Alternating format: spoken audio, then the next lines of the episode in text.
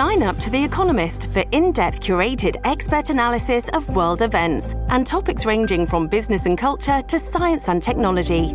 You'll get the weekly digital edition, online-only articles, curated newsletters on politics, the markets, science, culture and China, and full access to The Economist Podcast Plus. The Economist is independent journalism for independent thinking. Go to economist dot com and get your first month free. I have just been to see Her Majesty the Queen, who has invited me to form a government. From this day forward, a new vision will govern our land. Leales al pueblo de Venezuela, a su familia, al futuro. Iraq collapsing, Syria collapsing, Yemen collapsing, Libya collapsing, and everything else in turmoil. Nothing to do with us. Hey everyone, welcome to Where We Are with Taryn Siegel, the podcast that breaks down what happened in the world in the last seven days and how we got here. On today's episode... Does the U S know who may have initiated or bankrolled this operation in Venezuela from over the weekend? As the Secretary of Defense said, and the President too, there was no U S government direct involvement in this operation.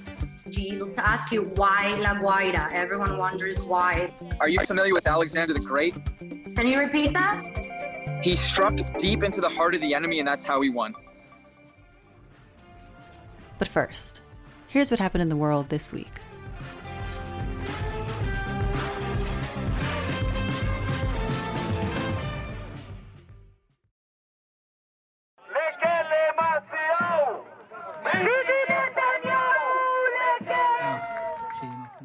After three successive elections in one year, Israel's Prime Minister Benjamin Netanyahu was officially granted a new term in office on Thursday. Netanyahu will lead a coalition government with his former rival, Benny Gantz. The deal came only a day after Israel's Supreme Court ruled that it would not stop Netanyahu from leading a government if he could somehow form a majority, despite the fact that he's been indicted on corruption charges. With another term secured and the political deadlock in Israel resolved, at least for now, it's expected that Netanyahu is going to be looking to annex the controversial West Bank territory. Despite the global pandemic, Secretary of State Mike Pompeo is going to be flying to Israel this week to discuss Netanyahu's annexation plans, which he hopes to bring to fruition by this summer. If successful, it could be the final death knell for any hope of a two-state solution to end the Israeli-Palestinian conflict. We will look back at this as one of the most extreme economic events that has ever taken place. As the economic pain from the global pandemic intensifies, leaders around the world are finding themselves testily at odds with some of their regional authorities. In Italy, which imposed the longest and strictest lockdown in Europe, the government threatened legal action against a province that was trying to ease restrictions faster than the rest of the country.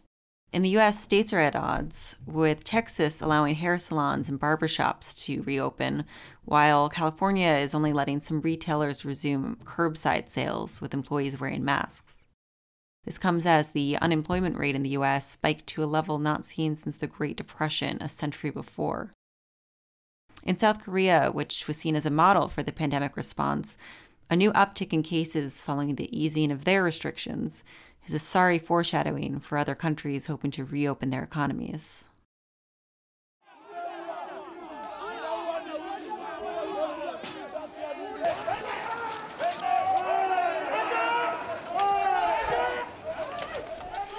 On Friday, hundreds of protesters in Nairobi, Kenya, blocked a major highway by burning tires. The demonstration was to protest the government's demolition of over seven thousand homes in one of Nairobi's poor informal settlements. Residents essentially awoke to the sound of bulldozers and were forced to leave their homes. Since the capital has restrictions on movements due to the pandemic, the now homeless residents are having to sleep outside in the rain and cold. A group of non-governmental organizations known as the Housing Alliance sent a letter to Kenya's president demanding that the displaced people be allowed to rebuild their homes. But the group says that the government hasn't responded or done anything to help the homeless displaced residents.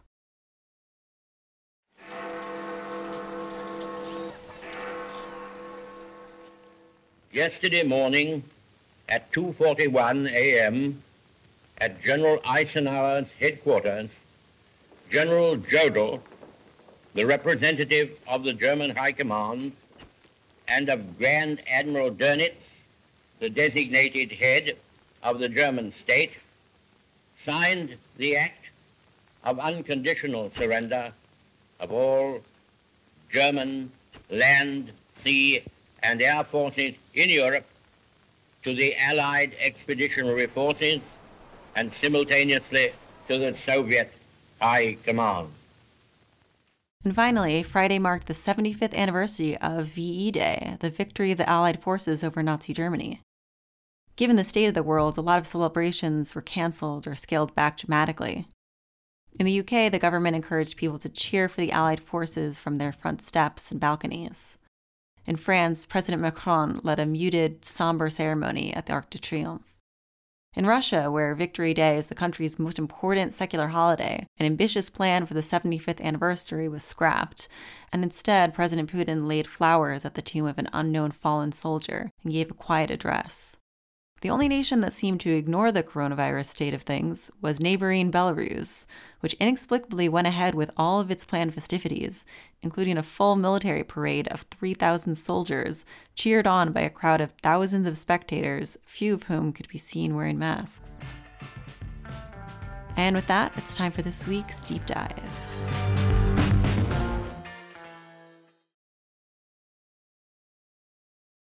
At seventeen hundred hours, a daring amphibious raid was launched from the border of Colombia deep into the heart of Caracas.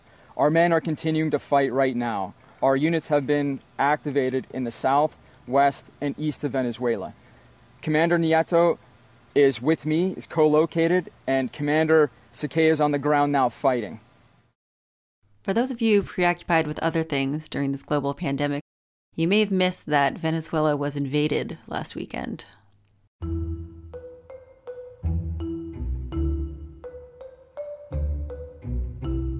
This was a crazy story. It's been described as something out of Hollywood. At sundown on Friday, sixty men left the shores of Colombia in two speedboats, heading for La Guaira, Venezuela, a city about twenty miles from the capital of Caracas, along the country's most heavily fortified coast. By Sunday morning, the boats were in sight of the Venezuela coastline, but one of the boats was running dangerously low on fuel and was forced to try and make an emergency stop. Before they could even get ashore, the Venezuelan Navy swarmed them. Hundreds of miles away, in Miami, their mission leader and an ex-Green Beret cheered them on. Like I said, this is a crazy story with a lot of twists and turns. But to understand how we got here, to understand the central characters involved, we need to go back quickly to January twenty-third, twenty nineteen. Kudo.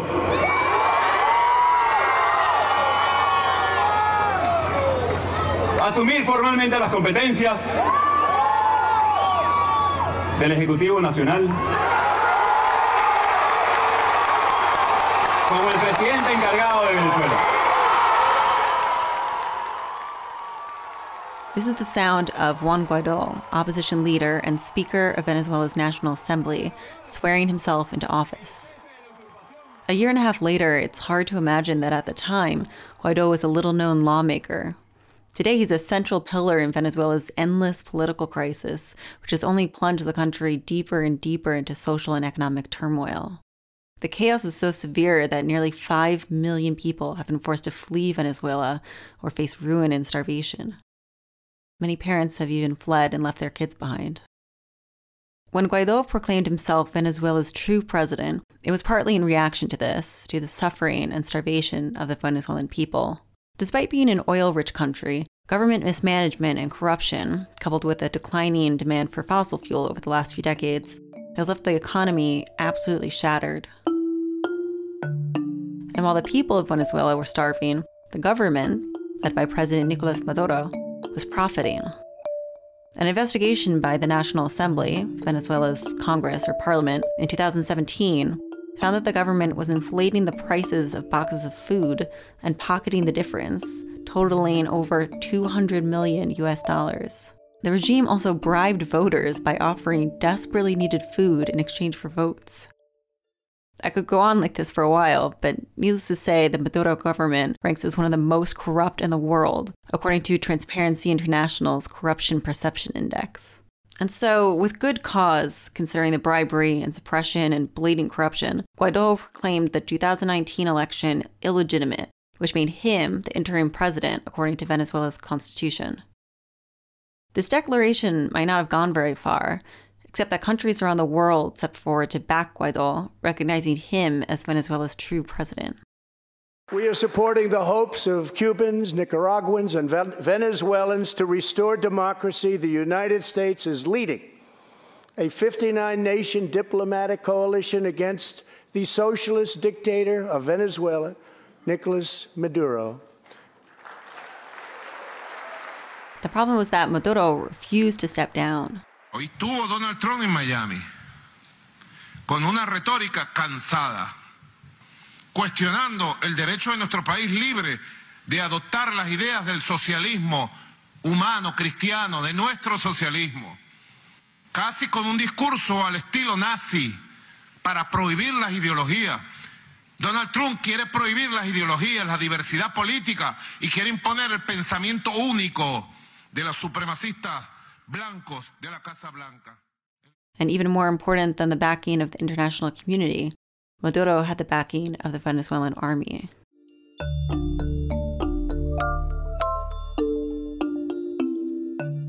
And so months passed with no resolution, no progress, only a worsening of the conflict and suffering. And that's when an American and a decorated ex-soldier decided to take things into his own hands. Jordan Goudreau, the mastermind of this ridiculous mission, fought in Iraq and Afghanistan as a Green Beret, which means a special operations force in the U S Army. When he left the military, he set up a security company called SilverCorp U S A, based in Miami. The promotional video on their website is all shots of Goudreau, mostly in military fatigues, in some cases jumping out of planes. The world is dangerous. Some problems can't be solved with conversation. Plus a few inexplicable shots of him standing on a small deck next to a tropical beach with a woman in a long dress beside him as he gestures out to the sea. We manage risk. Anywhere, anytime, any situation. SilverCorp U S A.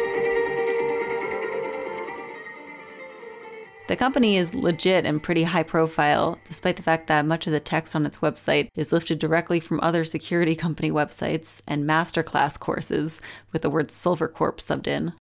But they've done security at Trump rallies, as Goudreau proudly proclaims these days in the aftermath of the failed invasion. Goudreau first got interested in Venezuela in February twenty nineteen, when his company ran security for a pro-Guaido concert on the border between Venezuela and Colombia. Now, Goudreau will say that he was moved by the plight of Venezuelans and wanted to help them take back their government. This is him talking to YouTube channel Factores de Poder about his plan. The bottom line is, a lot of us came together to do this. I mean, I've been a freedom fighter my whole life. This is all I know. And when I see people who want to fight for the country... Un montón de nosotros nos juntamos para hacer esto, y es todo lo que se he hecho esto toda mi vida. It's, it's, I mean, these guys have a right to fight for their country. But an ex-business partner of his at SilverCorp, Drew White, says that Goudreau just wanted to capitalize on the Trump administration's anxious desire to get Maduro removed from power. In any case, it was at this concert that Goudreau had his fateful meeting with Cliver Alcalá, a former general in the Venezuelan army who defected to Guaido's opposition forces. In September, Alcalá arranged a meeting in Miami between Goudreau himself and Juan José Rendon, or J J Rendon, a Venezuelan exile who was appointed by Juan Guaidó to strategize ways of toppling Maduro and seizing power. Despite his connections, Alcalá was a strange choice for restoring peace and toppling corruption in his homeland. In two thousand eleven, the U S sanctioned him for allegedly supplying fighters in Colombia with weapons in exchange for cocaine. And several months after this fateful Miami meeting, Alcalá would have to leave the operation because he was indicted by the U S on narco-terrorist charges. But anyway, back to September. Rendon and his team had been experimenting with all sorts of different plans for overthrowing Maduro, and over time were becoming increasingly desperate. And it's maybe that that can best explain what happened next.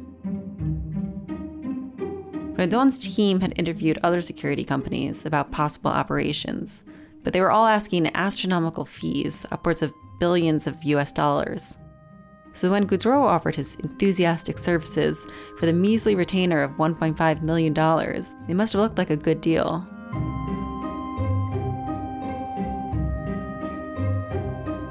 In any case, an eight-page contract was drawn up between Goudreau's company with stated aim of building an operation to capture, detain, remove Nicolas Maduro, remove the current regime, and install the recognized Venezuelan president, Juan Guaidó.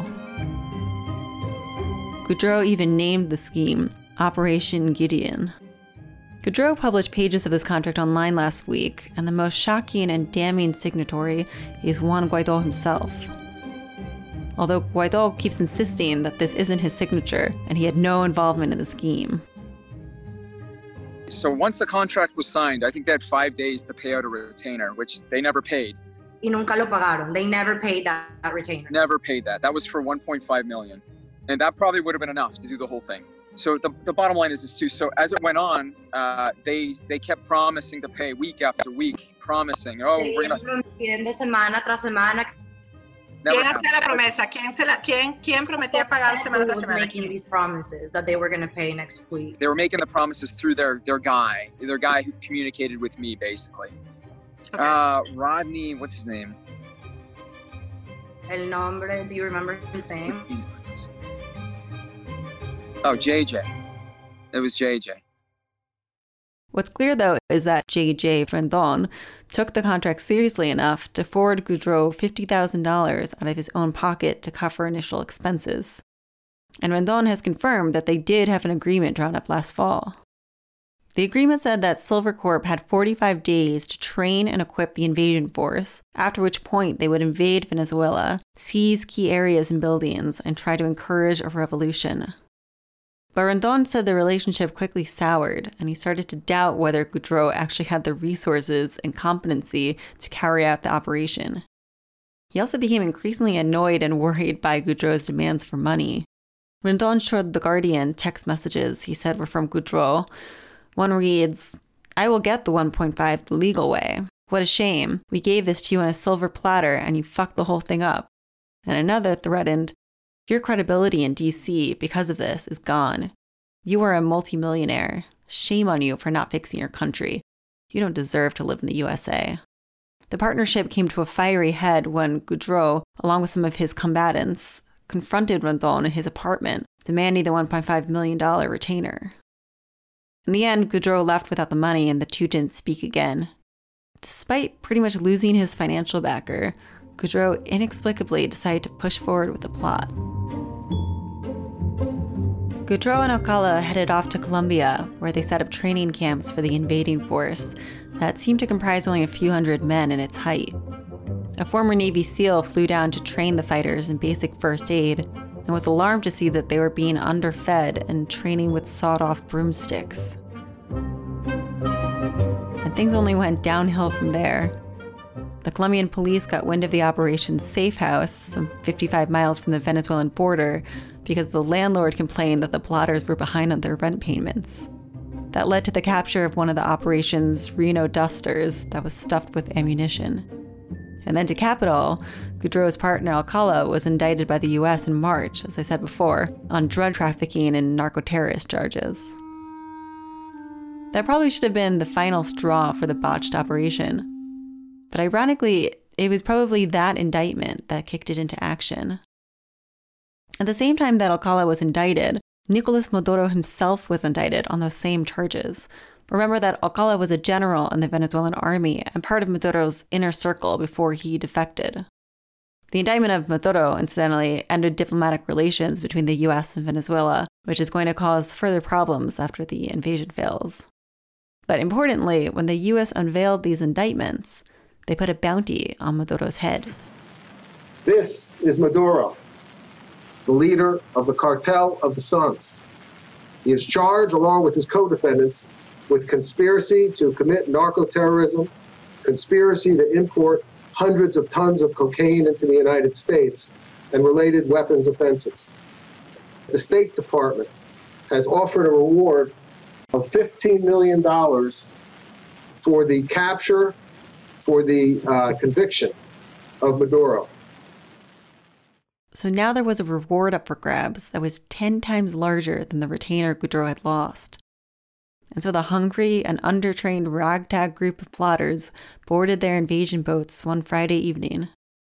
But in fact, there's actually another twist here, because as the invaders were manning their speedboats, the Associated Press published a long, in-depth article fully exposing the entire invasion plot. But even with their secret operation no longer a secret by any means, the group pushed ahead, reaching Venezuela's coast dangerously low on fuel and coming ashore in the custody of Maduro's army. Maduro's regime claims that eight men were killed in the attack. Among the survivors arrested are two Americans, Luke Denman and Aaron Barry, both former U S Special Forces soldiers like Goudreau. Since the U S and Venezuela have ended diplomatic relations, there's no U S embassy in Caracas to try and intervene on the men's behalf. And you also have to think that if a couple of speedboats came ashore in Miami trying to invade the U S, the invaders would be locked up for life without a second thought. So the future of these men is really unclear. During their detainment, they revealed everything they could about the plot. My responsibilities to SilverCorp are written in a contract, or described in a contract, signed by Jordan Goudreau, Juan Rendon, and Juan Guaidó. In, in total, it was fifty to sixty, so around twenty people per group.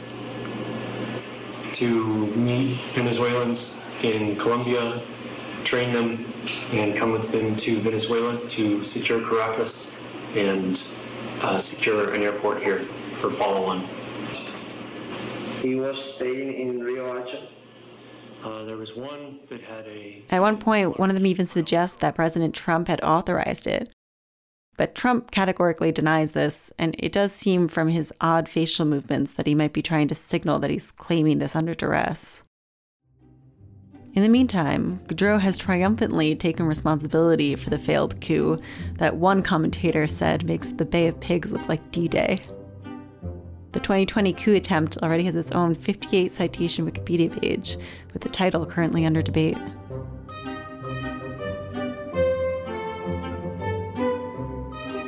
And so it looks like Operation Gideon will live on as a baffling footnote in history.